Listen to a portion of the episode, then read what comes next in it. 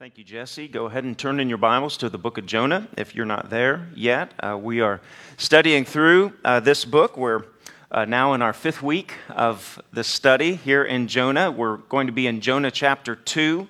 Again, finishing up, Lord willing, uh, the first two chapters of our book this morning, Jonah chapter 2. And if you're not exactly sure where the book of Jonah is in your copy of God's Word, uh, maybe the easiest way is to start at the book of Matthew. Maybe you're familiar with Matthew, Mark, Luke, and John, and then work your way back uh, into the Old Testament, and you'll find it. Um, uh, you'll find Obadiah and then Jonah uh, if you're going forward. So, uh, Jonah chapter 2, and again, I encourage you to uh, bring, bring a copy of God's Word, have it open there in your lap, uh, and have a pen or pencil ready so you can just follow along and take notes and as we study. I do just um, a couple quick things. Um, first of all, Jesse, I noticed that all three of our announcements involved food. I don't know if any of you all picked that up, but we are a church that loves to eat together. And so, because, in fact, because on Wednesday night, this Wednesday night is our potluck and prayer night, another food event. Uh, so praise the Lord for food, right? Good food. Um, but uh, many of us know uh, Richard and Nancy McDonald, and uh, a number of us are certainly familiar with the situation they're going through right now. It's a situation there within their home that has kind of kept them away from the church body. They want to be here with us, but situation has kept them away. But uh, we just received word this morning that their clothes dryer uh, the tumble dryer has stopped working. And that's kind of what they're experiencing. A clothing dryer is of great importance for what they're going through right now. And they need a clothing dryer. And so I'm presenting this to their church family because certainly within one of our basements uh, or within one of our sheds, one of us, some of us, have an old clothing dryer that we can drop off to the McDonald's and make provision to even do that this afternoon. Uh, or maybe you would say, forget an old clothing dryer, let's just get them a new one. And you would like to go out and buy a clothing dryer for them. And so I'm encouraging you as a church body uh, for us to figure out a way that we can come alongside them and encourage them in this way and provide for them. And so, if you are that person who has that clothing dryer sitting in your basement, uh, or if you're that person who says, man, let's go get a new one or get one from Restore or wherever, uh, talk to me afterwards and let's make that happen here today. And also, see these beautiful flowers? Uh, we've had some flowers popping up here uh, recently. Uh, many of you don't realize Margaret Bone, she is like a, she's a, like a legit florist, isn't she? I mean, these are incredible. Uh, these are in honor of, of Larry. Uh, who went home to be with the Lord two years ago in March. However, uh, it's his birthday. Uh, yesterday was uh, mar- marked his birthday, and so these are in honor of Larry. And Margaret has just said, uh, these, of course, they, the longer they sit around here, they'll wilt. And so we're going to encourage you. Uh, feel free to come and take a flower with you. Just take one of the roses home with you. Help yourself and uh, to these flowers. All right, children? So this is like, you know, that event. You can just go and just pull one right from out of there. All right, have fun with that. Okay, you should be by jo- to Jonah by now, right? Uh, let's go ahead and uh, follow along with me as I uh, begin reading for us here in Jonah chapter 2. Starting there in verse 1 From inside the fish, Jonah prayed to the Lord his God, and he said, In my distress, I called to the Lord, and he answered me. From deep in the realm of the dead, I called for help, and you listened to my cry. You hurled me into the depths, into the very heart of the seas, and the currents, they swirled about me. All your waves and breakers, they swept over me. I said, I have been banished from your sight, yet I will look again toward your holy temple. The engulfing waters, they threatened me. The deep surrounded me. Seaweed was wrapped around my head and to the roots of the mountains I sank down. The earth beneath barred me in forever. But you, Lord my God, you brought my life up from the pit. When my life was ebbing away, I remembered you, Lord, and my prayer rose to you, to your holy temple. And those who cling to worthless idols turn away from God's love for them. But I, with shouts of grateful praise, will sacrifice to you. What I have vowed, I will make good. And I will say, Salvation comes from the Lord. And the Lord commanded the fish, and it vomited Jonah onto dry land. Now, sometimes uh, Jonah, the book of Jonah, can sometimes be misrepresented, especially when we teach it to our children, right? We, we tend to focus on the dilemma that Jonah finds himself in as he's wading through the muck of the great fish's belly. And maybe we even, maybe at times we even romanticize the event of Jonah, right? We kind of think, well, what a cute story, but it's really not so cute when you think about it, uh, right? Wading through the muck of, of a belly of a whale. Again, sometimes we maybe we romanticize it, Veggie Tales, you know, or we think of cartoon Jonah or being vomited and, and what that must have been like. And imagine if you had taken a trip to the beach that day, and here comes this great fish, and out comes Jonah. Um, so sometimes we focus on that. Understandably, though, um, with, with great reason, our attention does. We are, we are amazed by this miraculous event, this miraculous part of the story of Jonah and the great fish.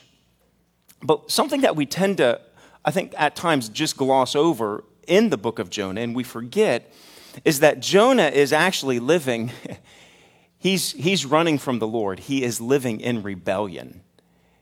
And again, I, I think at times we, we forget that, that Jonah, Jonah's heart here in this account is hardened toward God's instruction.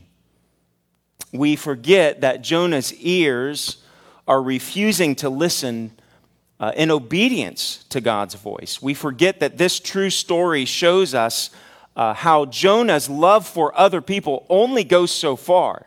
Because you remember, the reason why he's living in disobedience is because he doesn't like the Ninevites. He doesn't like those, the people of Assyria. And he doesn't want God's mercy to be extended to them. I think it's true. It's easy that if we were to summarize this season of Jonah's life that we are witnessing. And again, chapter 2, his prayer kind of gives us a little bit of a glimmer of hope, but then in the weeks to come, as we jump into chapters 3 and 4, we're just going to be sorely let down again. I think we can summarize this book with regarding Jonah's life as Jonah is living in rebellion. That one word, rebellion.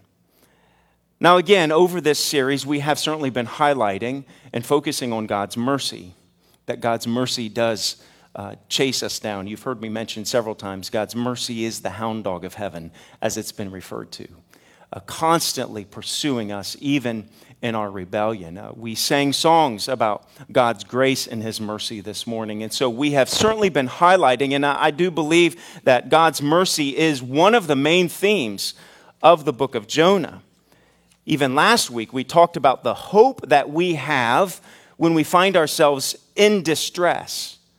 Right? What, what, what's the hope that we can be certain of when we find ourselves in a situation, a life situation like, like Jonah there in the belly of the whale? So, but this morning, as we meditate some more here on chapter 2, and even maybe dip back in chapter 1 a little bit, I guess uh, the hope is uh, to remind us to consider Jonah's rebellion as a warning to all of us. To consider Jonah's rebellion as, as a warning. The title of the sermon this morning is Reminders for the Rebellious. Reminders for the rebellious. Now, now, maybe this morning, or maybe in the season of life, maybe you aren't considering a full out sprint and running away from the Lord. Maybe that's not entering your mind, but maybe in your mind or in your heart, maybe there is this, you're hedging just a little bit. There is this hint in different ways of rebelling against the Lord, rebelling against His word, rebelling against His instructions to you, even rebelling against his promises. Maybe, maybe little by little in your heart, you would say, Yes, I do sense at times that I'm, that I'm inching my way in the other direction from the Lord. It's not a great leap and bound, it's not an all out sprint, but instead it's just, uh, just a little step here and a little step there that I sense in my heart I'm running away from God. And so, really, the purpose of the sermon today is to remind all of us, to remind all of us to watch out, to be careful, or else we too might find ourselves sailing on a ship to Tarshish in the other direction from the Lord, sailing on an ocean of desperation and hope of just getting out of God's presence, right? The hope is, uh, I guess, really fr- from this sermon this morning, is that you would be warned and that you would be reminded to continue to turn to the Lord. The big idea for this morning's sermon is this is turn to the Lord or you'll drown in your rebellion. Turn to the Lord or you'll be or, or you'll drown in your rebellion. Maybe right now you might say, I, I, okay, again, you might admit, yes, there is part of me that seems to be rebelling, or I feel the pull of rebellion, or I feel the pull of disbelief. And I guess, again, be warned that we should be turning to the Lord or you'll drown in your rebellion. There's this wonderful, there's this incredible verse. Again, all of chapter 2. We studied it last week and we talked about how, how 10 or 11 Psalms are echoed here within chapter 2. Uh, but there's this verse in verse 8 that a week or so ago, as our family, as we were sitting around the table and we were reading uh, through this chapter together as a family. In fact, Marin uh, brought it to our attention. Verse 8, it's, it's an incredible picture. Look at verse 8. And what Jonah writes, he says, Those who cling to worthless idols turn away from God's love for them. Those who cling to worthless idols, what do they do? They turn away from God's love for them. This verse summarizes what rebellion is. As Jonah here in this verse, if, or in this chapter, if, if as he's reflecting years down the road, as he's reflecting on this season of his life, he's reflecting on his own season of rebellion. And you almost have to wonder, like years down the road, as Jonah thinks about this season of his life, if, if he's kind of almost shaking his head and thinking, How could I be so foolish to run so fast and to run so far away from God's love for me.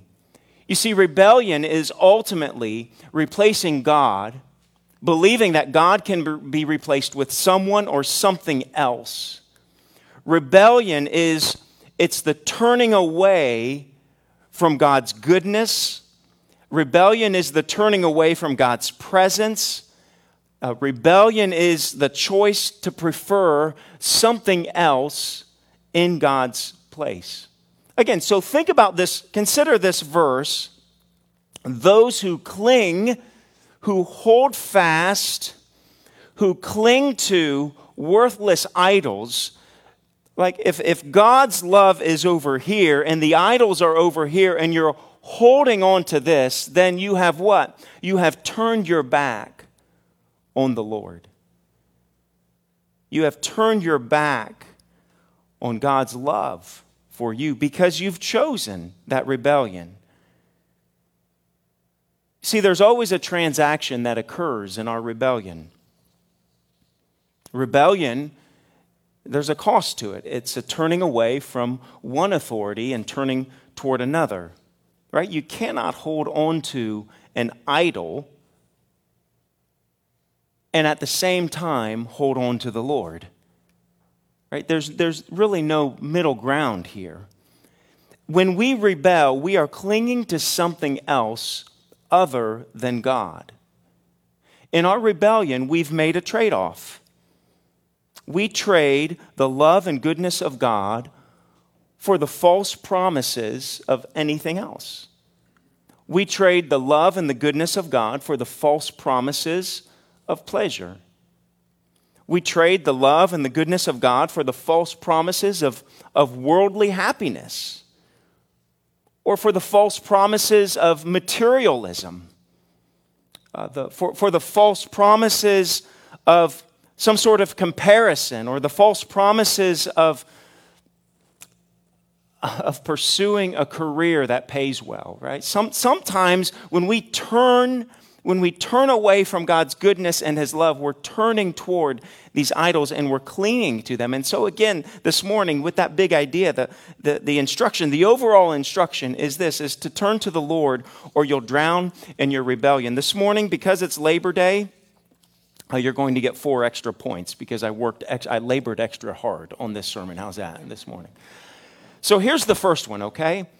The first reminder for us in our rebellion or the first reminder for the rebellious is this is that we all are capable of rebelling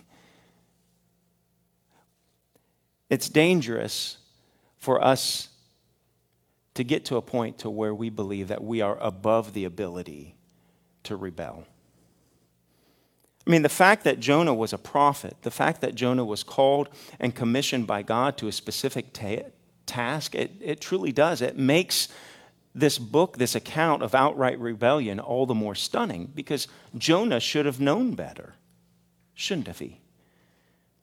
It's a reminder that if a prophet, if a spokesman of God is capable of rebelling, then so are we.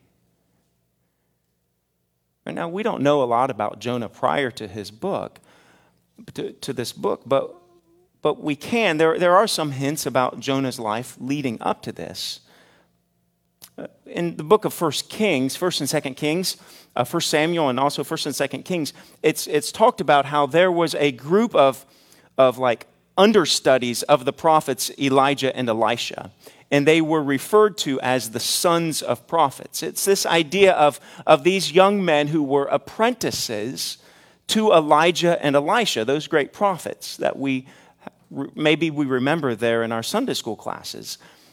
And, and it's likely, some commentators believe that it very well could have been, because of the timeline and the history and the chronology of those events, that it could have been that Jonah himself may have been part of one of those schools of prophets, that he might have been in that list of the sons of prophets, those understudies of Elijah and Elisha. And so it seems that Jonah would have had training in what it's like to be a what it means to be a good prophet.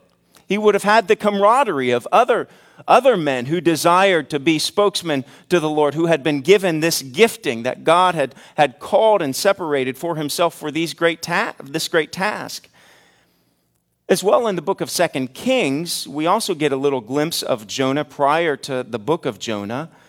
Whereas we uncover in, in 2 Kings chapter 14 that Jonah actually is fulfilling his calling as, as a prophet. That he, Jonah is being successful in that. He is calling out King Jeroboam, one of the kings of, of Judah, who was an evil king. And, and Jonah is following through with his task as a prophet. Now, the reason why I share these these historical insights potentially of Jonah's life is to help us understand that it appears as if Jonah may have gotten off to a good start as a prophet. That he had training, that he had had the camaraderie of, of other prophets. He would have had potentially had the, the training of, of Elijah or Elisha. As well, we see the success there of Second Kings of his prophetic ministry. But the reason I, I bring that up, the lesson, however, for us is that we shouldn't allow our past obedience or our past fruitfulness in service to be a substitute for present obedience to the Lord. Just because you grew up in a Christian home, just because you made a decision to follow Jesus Christ at an early age, maybe even in a church you at one time raised your hand and said, I want to be a missionary or I'll do whatever God calls me to do, uh, just because maybe you graduated from a, a Bible college, maybe you are even a seminary student and you're learning all of these incredible truths of Scripture, just because you're actively involved in your church, just because other people speak very well of you and your testimony of faithfulness to the Lord, just because maybe you've memorized large portions of Scripture or people are always impressed by what your prayers sound like. None of this is a guarantee that you and I won't rebel against the Lord. None of that is a guarantee of future faithfulness. We shouldn't rest on our past success or that past experience Now, of course, all these practices, all these things, they are helpful in our walk with the Lord and they are beneficial. And we should praise God for, for the, that upbringing. We should praise God for that training. But we shouldn't rest on that past as a guarantee of continued faithfulness. See, somewhere along the line, we don't know exactly where, it seems that Jonah failed to evaluate his own heart. Little by little, the call of rebellion in Jonah's ears grew louder and louder, and the call of rebellion eventually drowned out the call of God. The rebellion, it played to Jonah's weakness. What was Jonah's weakness? It was he had a he was holding bitterness toward the Assyrian people. He hated them. He hated them so much so that he was unwilling to, to go and declare the mercy of God to them. See, the hatred and the bitterness that Jonah harbored toward the people of Nineveh, Satan used that right, that weakness, that bitterness that he was harboring, that he was holding on to, Satan leveraged that in such a way to convince Jonah to turn and run as far away from the Lord as he could and to get on that boat to Tarshish. And so, with that being said, we too must not think that we are incapable of such a journey away from obedience to the Lord, that we too are capable of running in the opposite direction Maybe some of you here today, you've been edging toward an outright sprint away from God's word and his promises. Maybe that has been simmering in your mind and you've been questioning, or maybe the devil has started causing you to question did God really say? See, Jonah's example serves as a reminder to all of us of the importance of continually guarding our hearts, continually evaluating our lives, continually doing what Michael and, ha, has led us in already of evaluating our lives and, and confessing our sins and coming to the Lord and saying, Lord, I have sinned. I am wrong in this thought. Help me, Lord. We're told in Proverbs chapter 4, 23, to keep your heart, to guard your heart with all diligence. In Ephesians 4:27, we're told, don't give the devil a foothold in your life. We're also reminded in Scripture of the importance of accountability with other believers, right? Why is it important for us to gather with other believers on a Sunday morning? So others can help call that sin out in our lives so other people can come and put a, an arm around us and, and hold us to the truths, hold us from turning away from the goodness of God, can help us to, to ungrasp those idols in which we're, we're clinging to.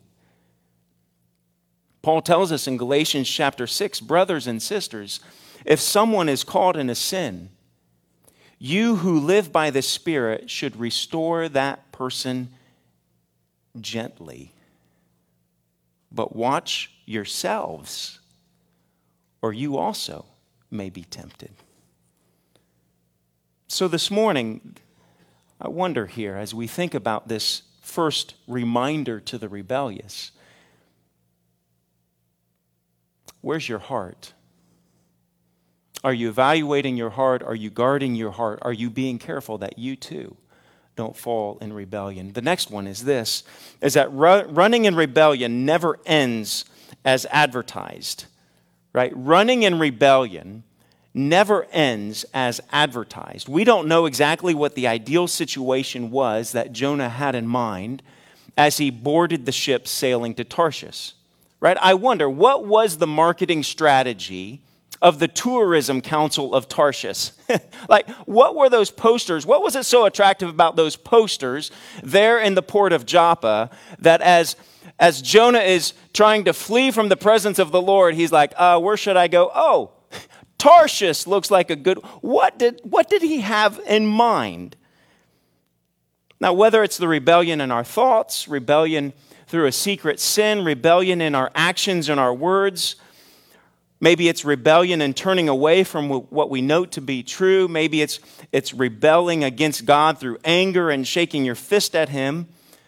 Uh, whatever it is, what I re- want to remind you this morning is that the rebellion never ends as it's advertised to you right? We meditate on Jonah's prayer here as we did last week, and as hopefully you've done some this week, meditating on Jonah's prayer here in chapter 2. It indicates that the bon voyage that Jonah hoped for was more of a bon appetit for the fish. Now, church, I worked on that for a long time, so you better write that down. All right? Let me say it again just in case you, you want to tweet it, okay? Jonah's rebellion well, where, where, where was it at here? I got here someplace. Yeah, see, that's the Lord. He's playing with me, right? Jonah's rebellion is that the bon voyage Jonah hoped for was more of a bon appetit for the great fish. Right? As always is the case, rebellion never ends in the way that we hope it does. Rebellion truly is a bait and switch. It really is, right? Your promised pleasure you're promised a good time, but that pleasure eventually fades into discouragement, depression, and destruction. And you see that pattern all throughout Scripture. Think of King David when he took Bathsheba back to his palace. How did that end for him? Maybe more importantly, how did that end for Bathsheba's husband? Not very well. It ended in murder Think of the sin of Achan there in the Old Testament book of Joshua. Maybe you're familiar with that. As they, Joshua and the armies take, take the city, they're instructed, don't take anything from it, right? Destroy it all. And Achan's like, well, here's a beautiful robe, some gold, some silver. He took it back, he hid it under his tent. How did that end for him? He's thinking, well, maybe one day I'll be able to strut around and everyone will say, wow, look, where did you get that robe? But how did that end for him? Here's how it ended he ended up under a pile of rocks in judgment. Or consider the prodigal son of Jesus' parable, who took an early leave of absence from his father, claiming his inheritance early, setting off for a little freedom, or so he thought, or so he was convinced. And eventually the money ran out, the friends ran away, and the son thought that he had run out of hope.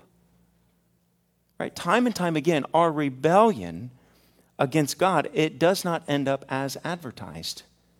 Right? It's that small print of the advertisement, right? We've all seen those commercials, haven't we? Right? Where, where they advertise something really great and impressive, and then there's that small print that you can't read. Or what about it's the medicine commercial, right? The pharmaceutical companies, they take all the great ways that this medicine is going to somehow heal you, and then in the last five seconds of the commercial, this guy who, who's like the micro machine guy, if you remember him, just rattles off all of these side effects, and you should start to think wait a second, which is worse? The ailment ailment itself or the side effects. We're reminded that rebellion never ends as advertised. And I want you to understand that and to, to, to be reminded of this. Consider the small print of rebellion is that rebellion always has consequences. There's always a price to pay in your rebellion. We're told in Galatians chapter 6, verses 7 and 8 do not be deceived, God cannot be mocked. A man, a man reaps what he sows. Whoever sows to please their flesh, from their flesh will reap destruction. But whoever sows to, to please the Spirit, from the Spirit will reap eternal life. So there's very real consequences that you will affect, that you will experience when you run from the Lord in rebellion. Jonah gives us an incredible picture of what these consequences are here as he describes himself being drowned, being carried underneath the waves. As well, we're reminded that others are going to be impacted by our rebellion. Right? Your rebellion is not an isolated event. Others are hurt. There's a ripple effect from our rebellion. Think about, like, as you think about uh, chapter one, as we, as we studied it, think about the sailors themselves who Jonah gets on the boat, and because of Jonah's rebellion, God sends a storm, and the sailors themselves are caught up in the waves as well, and they're fearing for their lives. Your re- rebellion, your running away from the Lord, will impact other people. And then, as well, consider that God will discipline you. That God does discipline those he loves. And this is a good thing, though, isn't it? God's discipline is a good thing. God disciplines us for our good. The author of Hebrews tells us that no discipline seems pleasant at the time. Boy, it doesn't, does it? No discipline seems pleasant at the time, but painful. But later on, however, what does it produce? Do you know the passage? It produces a harvest of righteousness and peace for those who have been trained by it. See, rebellion will take us further away than we had originally planned. It always does. That's the devil's goal in rebellion is to take you further and faster away from God than you had imagined. And one day if you're a fo- follower of Jesus Christ and you turn and have a season of rebellion, one day you'll wake up and say, What am I doing here? So I wondered have you considered the small print of your rebellion? Are you aware that rebellion is pulling a bait and switch in your heart?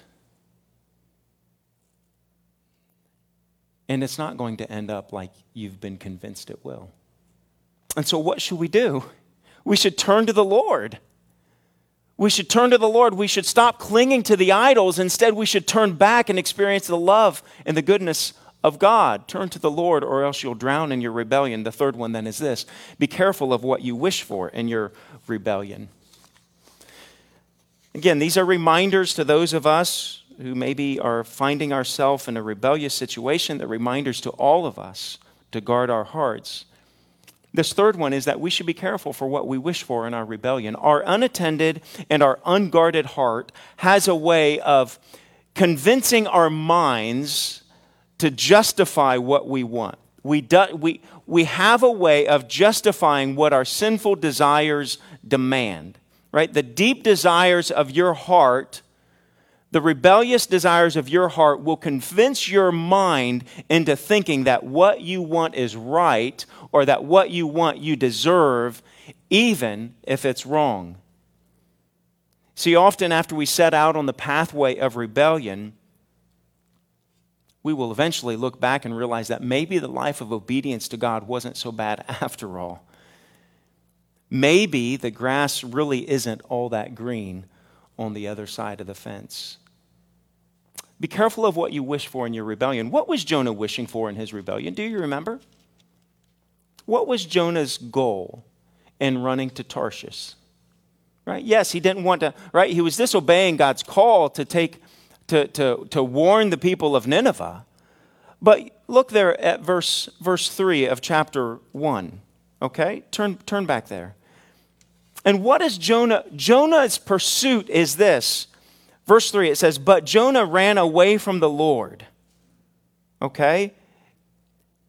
And headed for Tarshish. He went down to Joppa where he found a ship bound for that port. After paying the fare, he went aboard and sailed for Tarshish. Why did he sail for Tarshish? What was Jonah trying to do? He was trying to flee from the presence of the Lord. Right? The description then so so this is what Jonah is hoping for. Jonah is thinking, if I head to Tarshish, then I will be, then I will be away from the presence of, of the Lord. I won't have this sense that I'm living in disobedience to God. So ultimately, what Jonah is wishing for is he's wishing to get away from God's presence. Now, as I said, be careful of what you wish for. The description that Jonah uses here in his prayer of chapter 2 helps us learn that God allowed Jonah to get a little taste of what he was hoping for. It's a description of the absence of God's presence. Now let's look here in chapter 2. We see in verse 2 How does Jonah, through this prayer, describe his experience? He says, From deep in the realm of the dead, I called for help. Right? Jonah, he uses the word Sheol used here, which refers to the region of death, a, a place of darkness, a place where the grave is. Sheol is enemy territory. Jonah is describing a near death experience. Then in verse 4, Jonah also helps us get a, a, little bit of a glimpse of what God allows Jonah to experience, where Jonah says, I have been banished from your sight. The picture is that of Jonah being cut off or being divorced or being driven or expelled away from God's sight. You see, what God allows Jonah to experience, God allows Jonah to get a little bit of a taste of what he's hoping. Jonah in chapter 1 says, I want to flee the presence of the Lord. And God's like, okay, I'll let you feel. You, will get a sense of what it means to be away from my presence. God allows Jonah to get an experience of that. I think it's a fearful thing for us when God actually uh, allows us to experience the sinful desires of our heart. Right? One of the great dangers of rebellion is God allowing our sinful hearts to have what they want almost in a sense that God gives us a little bit extra lead on the leash. We have a dog. His name's Nico. He's a, he's a dog. I'll just say that. And occasionally, when we go on trips or different things. He's not a very good dog that you want to walk. Okay, our dog around our place kind of has free range, and so he's not used to the leash. But when we were on our trip this summer, uh, we had a leash, and we took this. We took him. I was going to say this dog. We took Nico. Uh, and we would take him on these on these walks but we tended to try to keep him really close but nico always wanted to pull hard on that leash do any of you have dogs that really want to pull hard on that leash so much so that nico's breathing sounds like we are killing him strangling him and so I was okay with that when other people weren't around. But when other people, we would be in crowds, and Nico sounds like he's being strangled. And so, what I would do is, I would give Nico a little bit more leash. I would give him a little bit more lead. And Nico always messed it up. He, oh, like, you give him the whole lead, and before you know it, he's wandered around trees and he's wandered around park benches. He's getting in the way of other people. And he, he, he messes the situation up because God because because I'm I'm giving him that extra lead where, where he's really better off just staying close to me. And it seems like sometimes in our rebellion, God does. He gives us a little, he gives us that extra lead and he says, okay, you you're, you're pulling hard against me. I'll give you a little bit of an experience. And ultimately, what do we do? We mess it up. Where God has to come and untangle the situation that we've gotten ourselves into. See, in our rebellion, the destination of our rebellion really is no different than that of Jonah's. What ultimately is our goal in our rebellion and our sin against God ultimately is to flee the presence of the Lord. Truly, that is the goal. You might say, well, my, my sin's not that, isn't, isn't that bad, but that's the trajectory that your sin is taking you on. See, when we turn our backs on the Lord, when we choose to set out on our own course, we're clinging to idols, we're heading away from the Lord, we're heading toward Tarshish or anywhere away from God's presence. Even consider that first rebellion there in the Garden of Eden. What was their response? They hid from God's presence. And whether it be through pride, through lust, through shame, through guilt, ultimately our rebellious hearts are pulling against the Lord. And when we allow our rebellious hearts to take that lead and to take that space, we're going to be running in the opposite direction of God.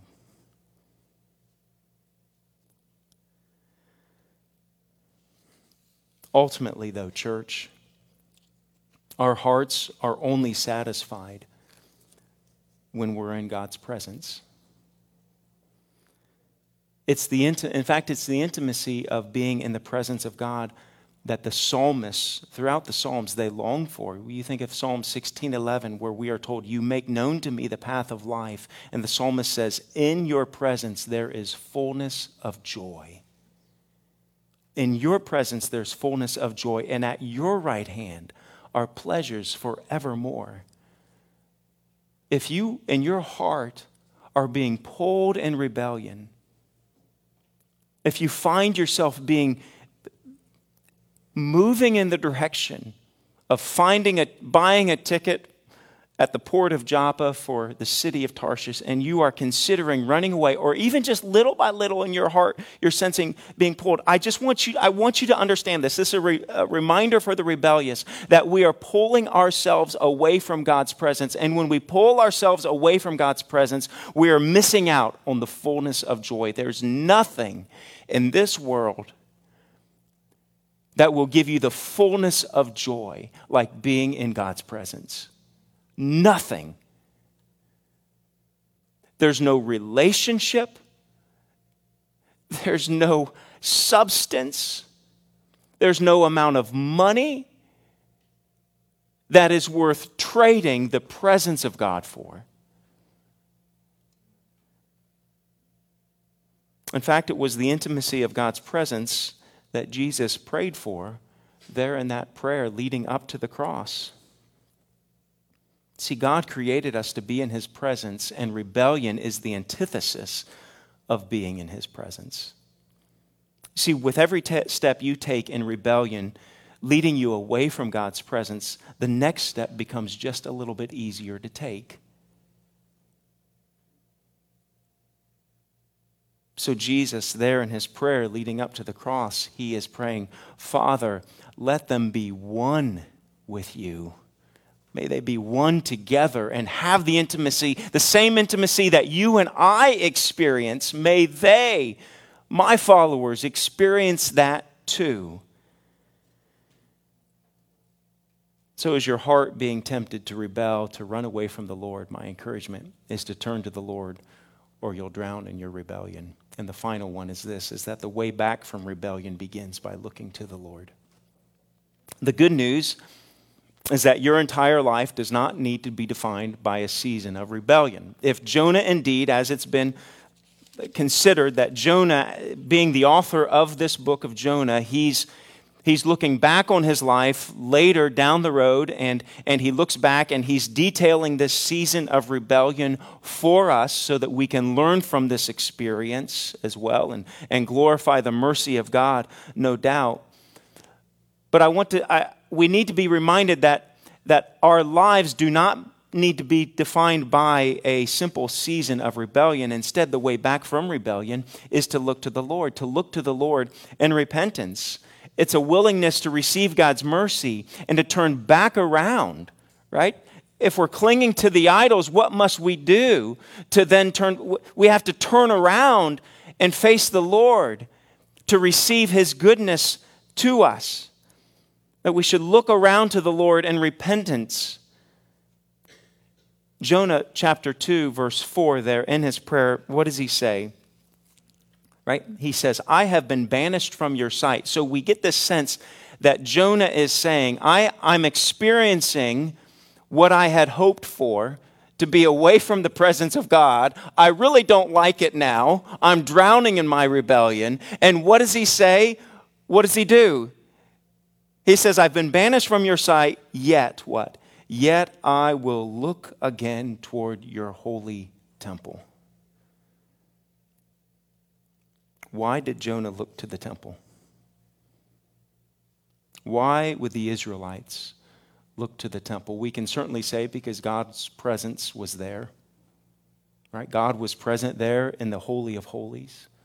God met with the high priest there, and so for good reason you would want to look at the temple, but as well, Jonah is looking to the temple because that's where the mercy seat was located. And Jonah knew as he's drowning in his rebellion that he needed the mercy of God. mercy paved the way for Jonah's return, and it was his vision that set the course. Think about our vision, think about our line of sight, right? Our vision, our sight, has a way of preceding our progress. What we're gazing upon is, is the direction in which we're headed. Our vision is capable of giving us the hope that we need, even while our lives might still need to be untangled from the web of rebellion that we have woven. Think of a child. Think of a young child who's lost in a crowd. Maybe they have wandered away from their parents' sight. And they can't, they, they, they, they're, they're separated from the presence of their parent. And there's a crowd, and it's hard to see. And, and what does the parent do? The parent is looking for the child, aren't they? And what is the child doing? They're now realizing, mm, I should have stayed a little closer to mom or dad. And they're now frantically looking for their parents. And if you can, right, think of, of taking a child to the state fair and they get lost in the crowd. And then all of a sudden, the child sees mom or dad and mom or dad sees the child and they lock eyes together, what does that do to the child? Gives the child hope. Even though they've not been reunited in their presence, the sight, the vision of the parents gives them hope that they too can return.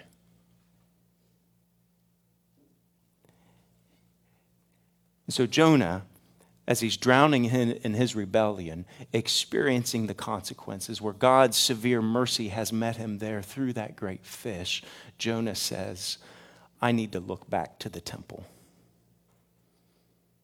I need to turn to the Lord.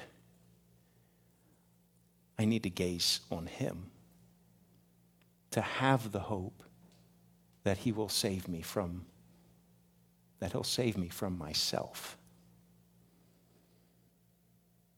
So, church, this morning, reminders for the rebellious. Turn to the Lord, or you'll drown in your rebellion. And turn to Him today.